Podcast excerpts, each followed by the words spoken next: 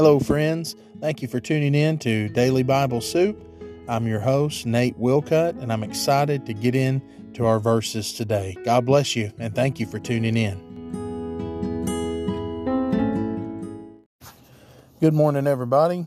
I'm back from my, uh, excuse me, hiatus, so to speak. Um, I was taking some time to uh,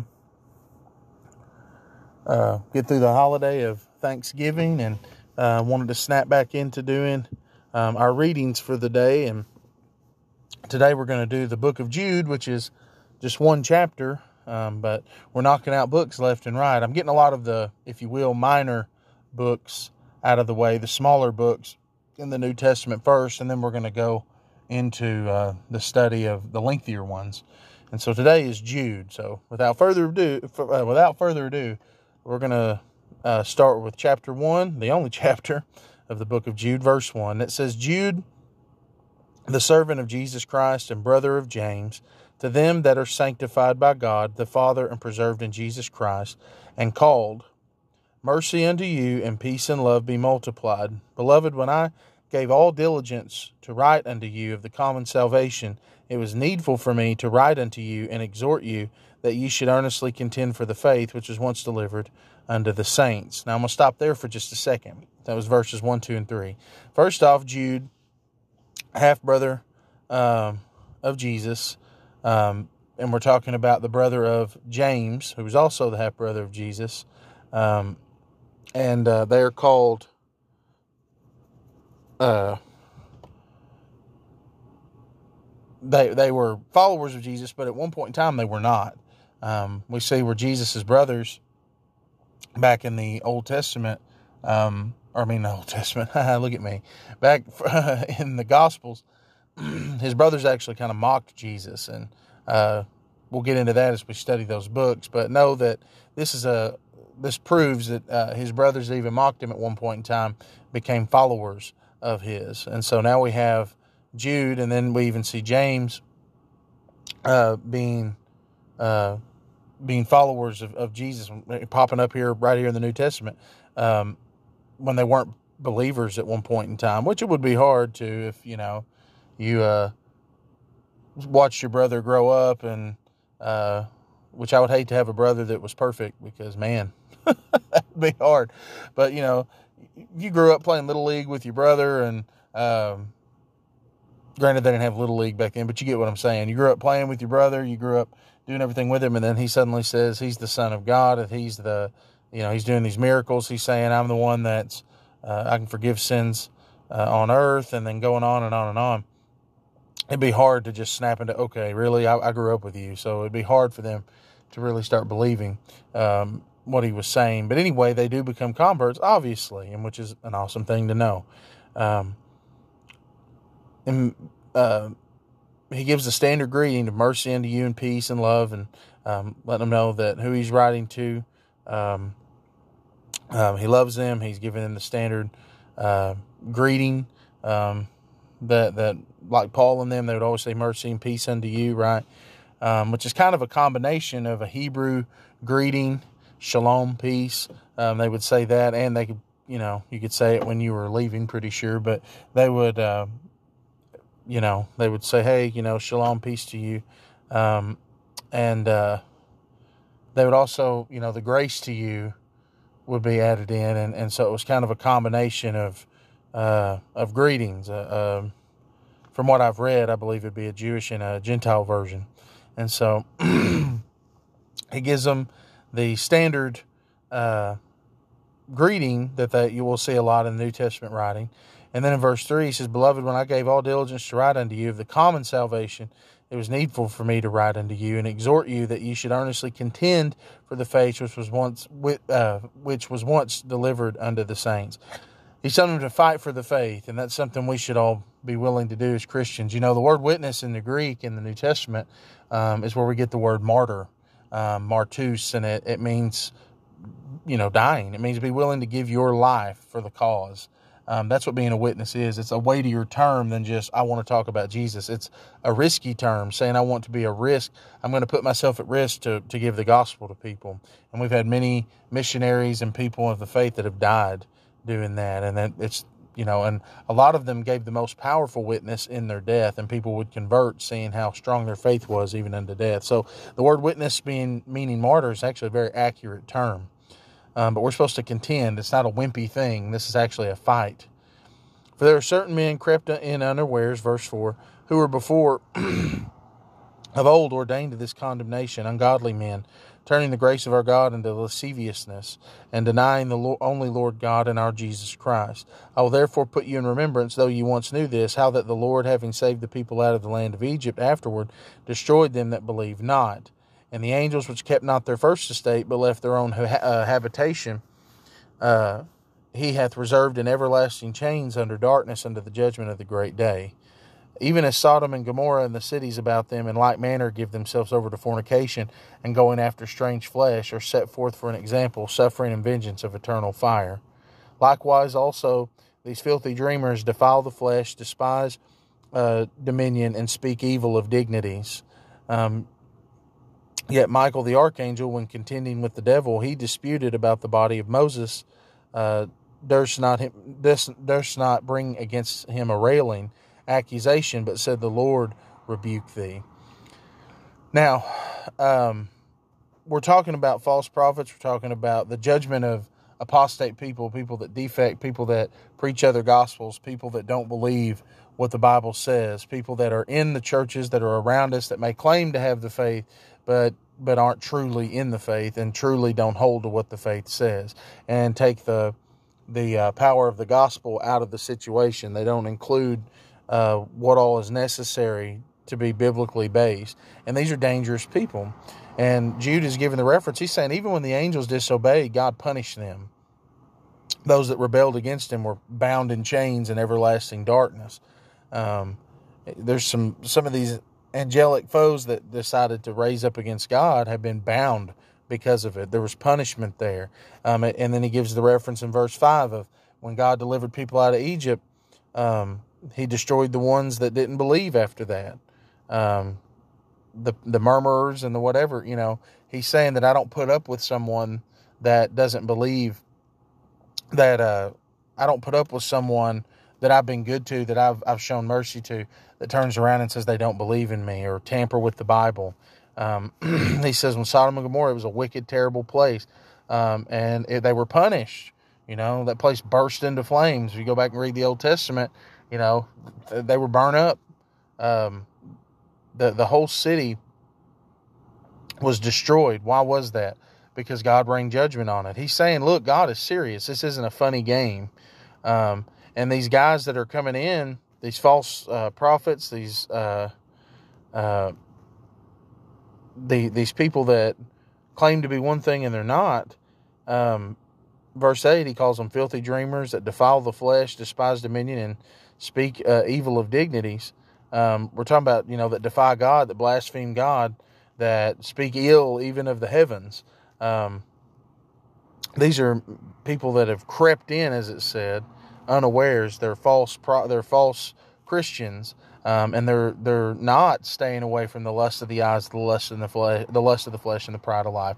They're indulging in these things, but still creeping in. And it's the thing about sin is, is if you get bad influences in a church body, they can sway people to do things that aren't right. And and because they have the moniker of a Christian, they think, oh, because so and so's doing it, it, you know, it should be okay. And it can lead to a bad place. Hopefully, people spend enough time with the Lord to get some strong conviction to stay away from what they know isn't right. But some people just try to write off, you know, they're like, well, so-and-so, you know, I know this guy's a Christian, so since he's doing it, I mean, surely it's not a big deal. I can just ignore it. It's just me overthinking things, when it could be the conviction of the Holy Spirit trying to keep you away from it. These people have no respect for the heavens. They have no respect for God, because they indulge in whatever they want, and they're going to try to pull people down with them. It said that Michael the archangel, when he was in verse nine, it said even when he continued cont- uh, disputed against the devil, um, because the devil was trying to move Moses' uh, body where it was buried. Um, he didn't. He himself didn't just attack Satan, um, but he he said, "The Lord rebuke you." Right? He's you know, it's not that we respect Satan. You know, we, we, we do have to understand that he has power, um, but it's all up to God on everything. It's God's authority, right? It's not about us. you know, these people that don't have respect for anything, they, they think they control the narrative, and it's God that does. He, and he's saying even Michael the archangel knew that. Um, and he told Satan when he was trying to move the body, he didn't just start slashing at him, right? But he told him, he said, you know, the Lord rebuke you. He said, God's going to be the one that has some judgment on you. We have to, the Bible says at the beginning, the, the fear of the Lord is the beginning of knowledge. And, you know, we have to have respect for God. When we live the opposite of what he says, but still try to claim to be a Christian, we're spitting in his face. Um, that's not showing respect. And we're just as bad, you know, these people that are rebelling against him. He's saying they indulge in all these fleshly delights, and Um, they have no respect for me. And when we don't do what God wants us to do, it shows lack of respect for him. Because if we're in church and we've heard the gospel and we heard what God hates and what God likes, and we're not, and we're going against what he likes, then we're messing up. Um, verse ten, but these speak these speak evil of those things which they know not, but what they know naturally uh, as brute beasts, and those things they corrupt themselves. He's saying these people are just like animals. They just run off pure instinct. Um, and they aren't trying to live a holy and God-filled life. They're just doing what they want to do, and they don't know. And, and they're he, he's basically saying they're just mindless beasts. You know, people that have sit in church and they've heard the gospel, they know what's what's good about it, they know what's uh, what God likes, what he doesn't like, but then still find the means to go out and fornicate or uh, lie to people, steal from others, abuse people. Um, They're just following this natural sinful instinct and not following what God has called them to do. And that's like a mindless beast, just fulfilling what it wants to fulfill for itself. Verse eleven says, woe to them, woe unto them, which, by the way, woe is the polar opposite of the word blessed. So it means bad, bad, bad things unto them. We never want to be faced with woe. It's a bad term, you know. Um, it's it's very strong.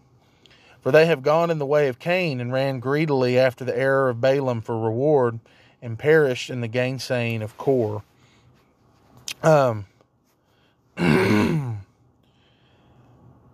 when he's talking about Cain and Balaam and Korah, here's what he's talking. Cain rebelled against God uh, because he didn't bring the right sacrifice. Like, we go back to Genesis, and Cain and Abel were...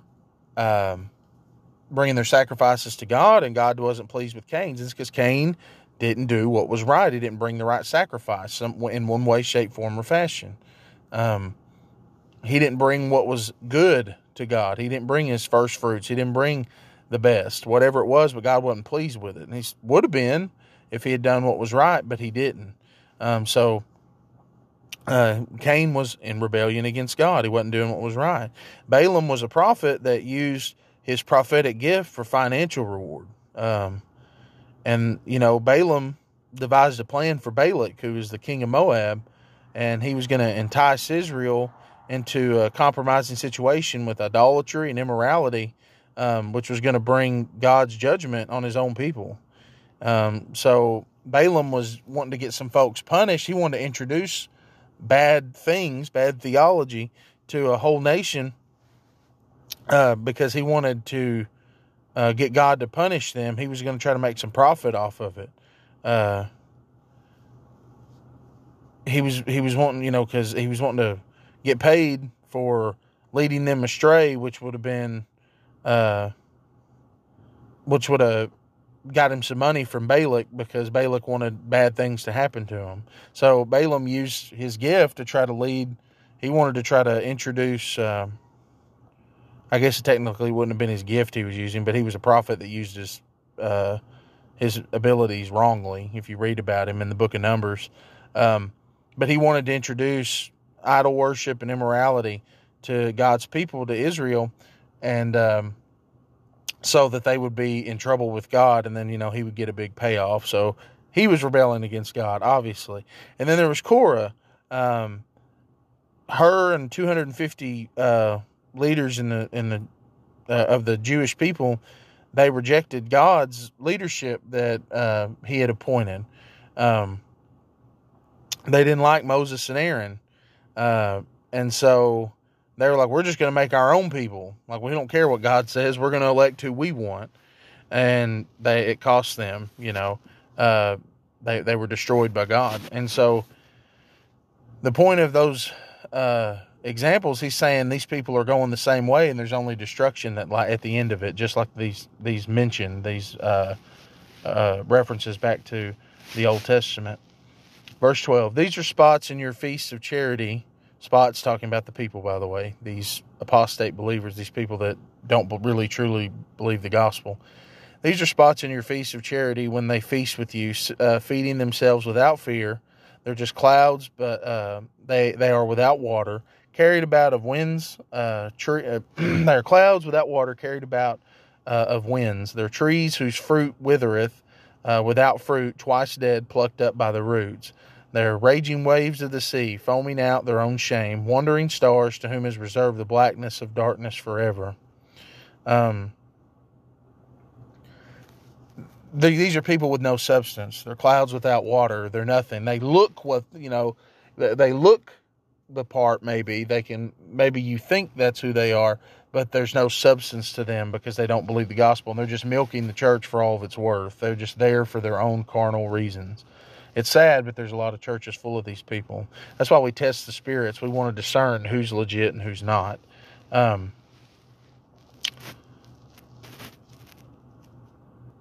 Verse fourteen says, and Enoch also, the seventh from Adam, prophesied of these, saying, behold, the Lord cometh with ten thousands of his saints, to execute judgment upon all, and to convince all that there are, that there are ungodly among them, of all their ungodly deeds which they have ungodly committed, and of all their hard speeches which ungodly sinners have spoken against him. Um, the book, the, this statement was... Uh, talking about Enoch, who walked with the Lord and then was no more in Genesis. He had wrote and prophesied saying the Lord's coming with ten thousands of his saints. You know, we're talking about the, the judgment. And he says he's going to take out these people. He's already said this is what's going to happen. These people that, uh, these hiders uh, in plain sight, so to speak, these people, everyone that's an enemy of God is going to be destroyed. These people may get their carnal lusts met now by whatever they do. Um, But the but the payoff at the end is judgment if they don't make things right with Jesus. And then it gives us an example of who these people are. They're murmurers, verse sixteen. These are murmurers, complainers, walking after their own lusts, and their mouth speaketh great swelling words, having men's persons in admiration because of advantage. But, beloved, remember ye the words which were spoken before of the apostles of our Lord Jesus Christ, how that they told you there should be mockers in the last time who should walk after their own ungodly lusts. These be... they who separate themselves sensual, having not the Spirit. But ye, beloved, building up yourselves on your most holy faith, praying in the Holy Ghost, keep yourselves in the love of God, looking for the mercy of our Lord Jesus Christ unto eternal life. He's saying these are people that we knew were coming. And these are people that, you know, they they talk good, they've got a silver tongue, they're very good at manipulating people, but don't be deceived by them, because they're horrible people that want to lead God's people astray, and they're only living to fulfill their own lusts. They're full of pride. They're full of uh, what I want, not what God wants. And he's saying, stay vigilant, you know, keep building yourselves up, pray in the Holy Ghost, uh, you know, stay dedicated to God, and you'll help be able to discern who these people are. And then it says in uh, verse twenty-one, keep yourselves in the love of God, looking for the mercy of our Lord Jesus Christ unto eternal life. Stay focused on Jesus, because if you keep walking to him, you can't walk to anything else. Verse twenty-two, and if some have compassion, making a difference, and others save with fear, pulling them out of the fire, hating even the garment spotted by the flesh. Um, keep trying to save people. You know, some of these people, if, if people mess up, have compassion on them, if they're willing to repent and move forward. Um, you know, but it, it says, you know, and save others with fear, pulling them out of the fire. It says, but hating even the garment spotted by the flesh. When you reach in to pull people out of the fire, make sure you don't get pulled in with them. Make sure you're you're one of those that doesn't get stained too, because you, you try to help, but then they manipulate you. Don't let the manipulators manipulate you. Reach out, try to have compassion on people, but if there's no, if they're really not trying to change, um, then get away from them. Verse twenty-four, now unto him that is able to keep you from falling, and to present you faultless before the presence of his glory with exceeding joy, to the only wise God our Savior be glory and majesty, dominion and power, both now and forever. Amen. So be it. Um, Jesus is the only answer, is what Jude's telling him. He's the only one that keeps you from falling. If we keep reaching for him, we've got nothing to worry about. Um, he has dominion, power on everything. He owns the cattle of a thousand hills. It's all about Jesus or nothing, you know. That's what it boils down to. And if we're not chasing after him, we're subject to be reaching for the wrong things. And, and there's going to be plants in our church, weeds, or, you know, tares among the wheat there, that are going to try to pull people away. And I think it'll be planted in every church, you know. The devil's in church sometimes, you know. He's, well, I think he's there all the time. They're always listening, the demonic and whatever, um, trying to find a snare they can get in. And they will use people that have the wrong motives to try to pull churches apart, and through gossip, through slander, through all kinds of things. So it's good that we we need to be vigilant in pursuing Jesus in order to avoid those things. But y'all, that's the book of Jude. I uh, hope you learned something from it today. God bless you, and tune in. Uh, I believe I'm going to hit it again tomorrow, and we're going to start another book. But God bless you.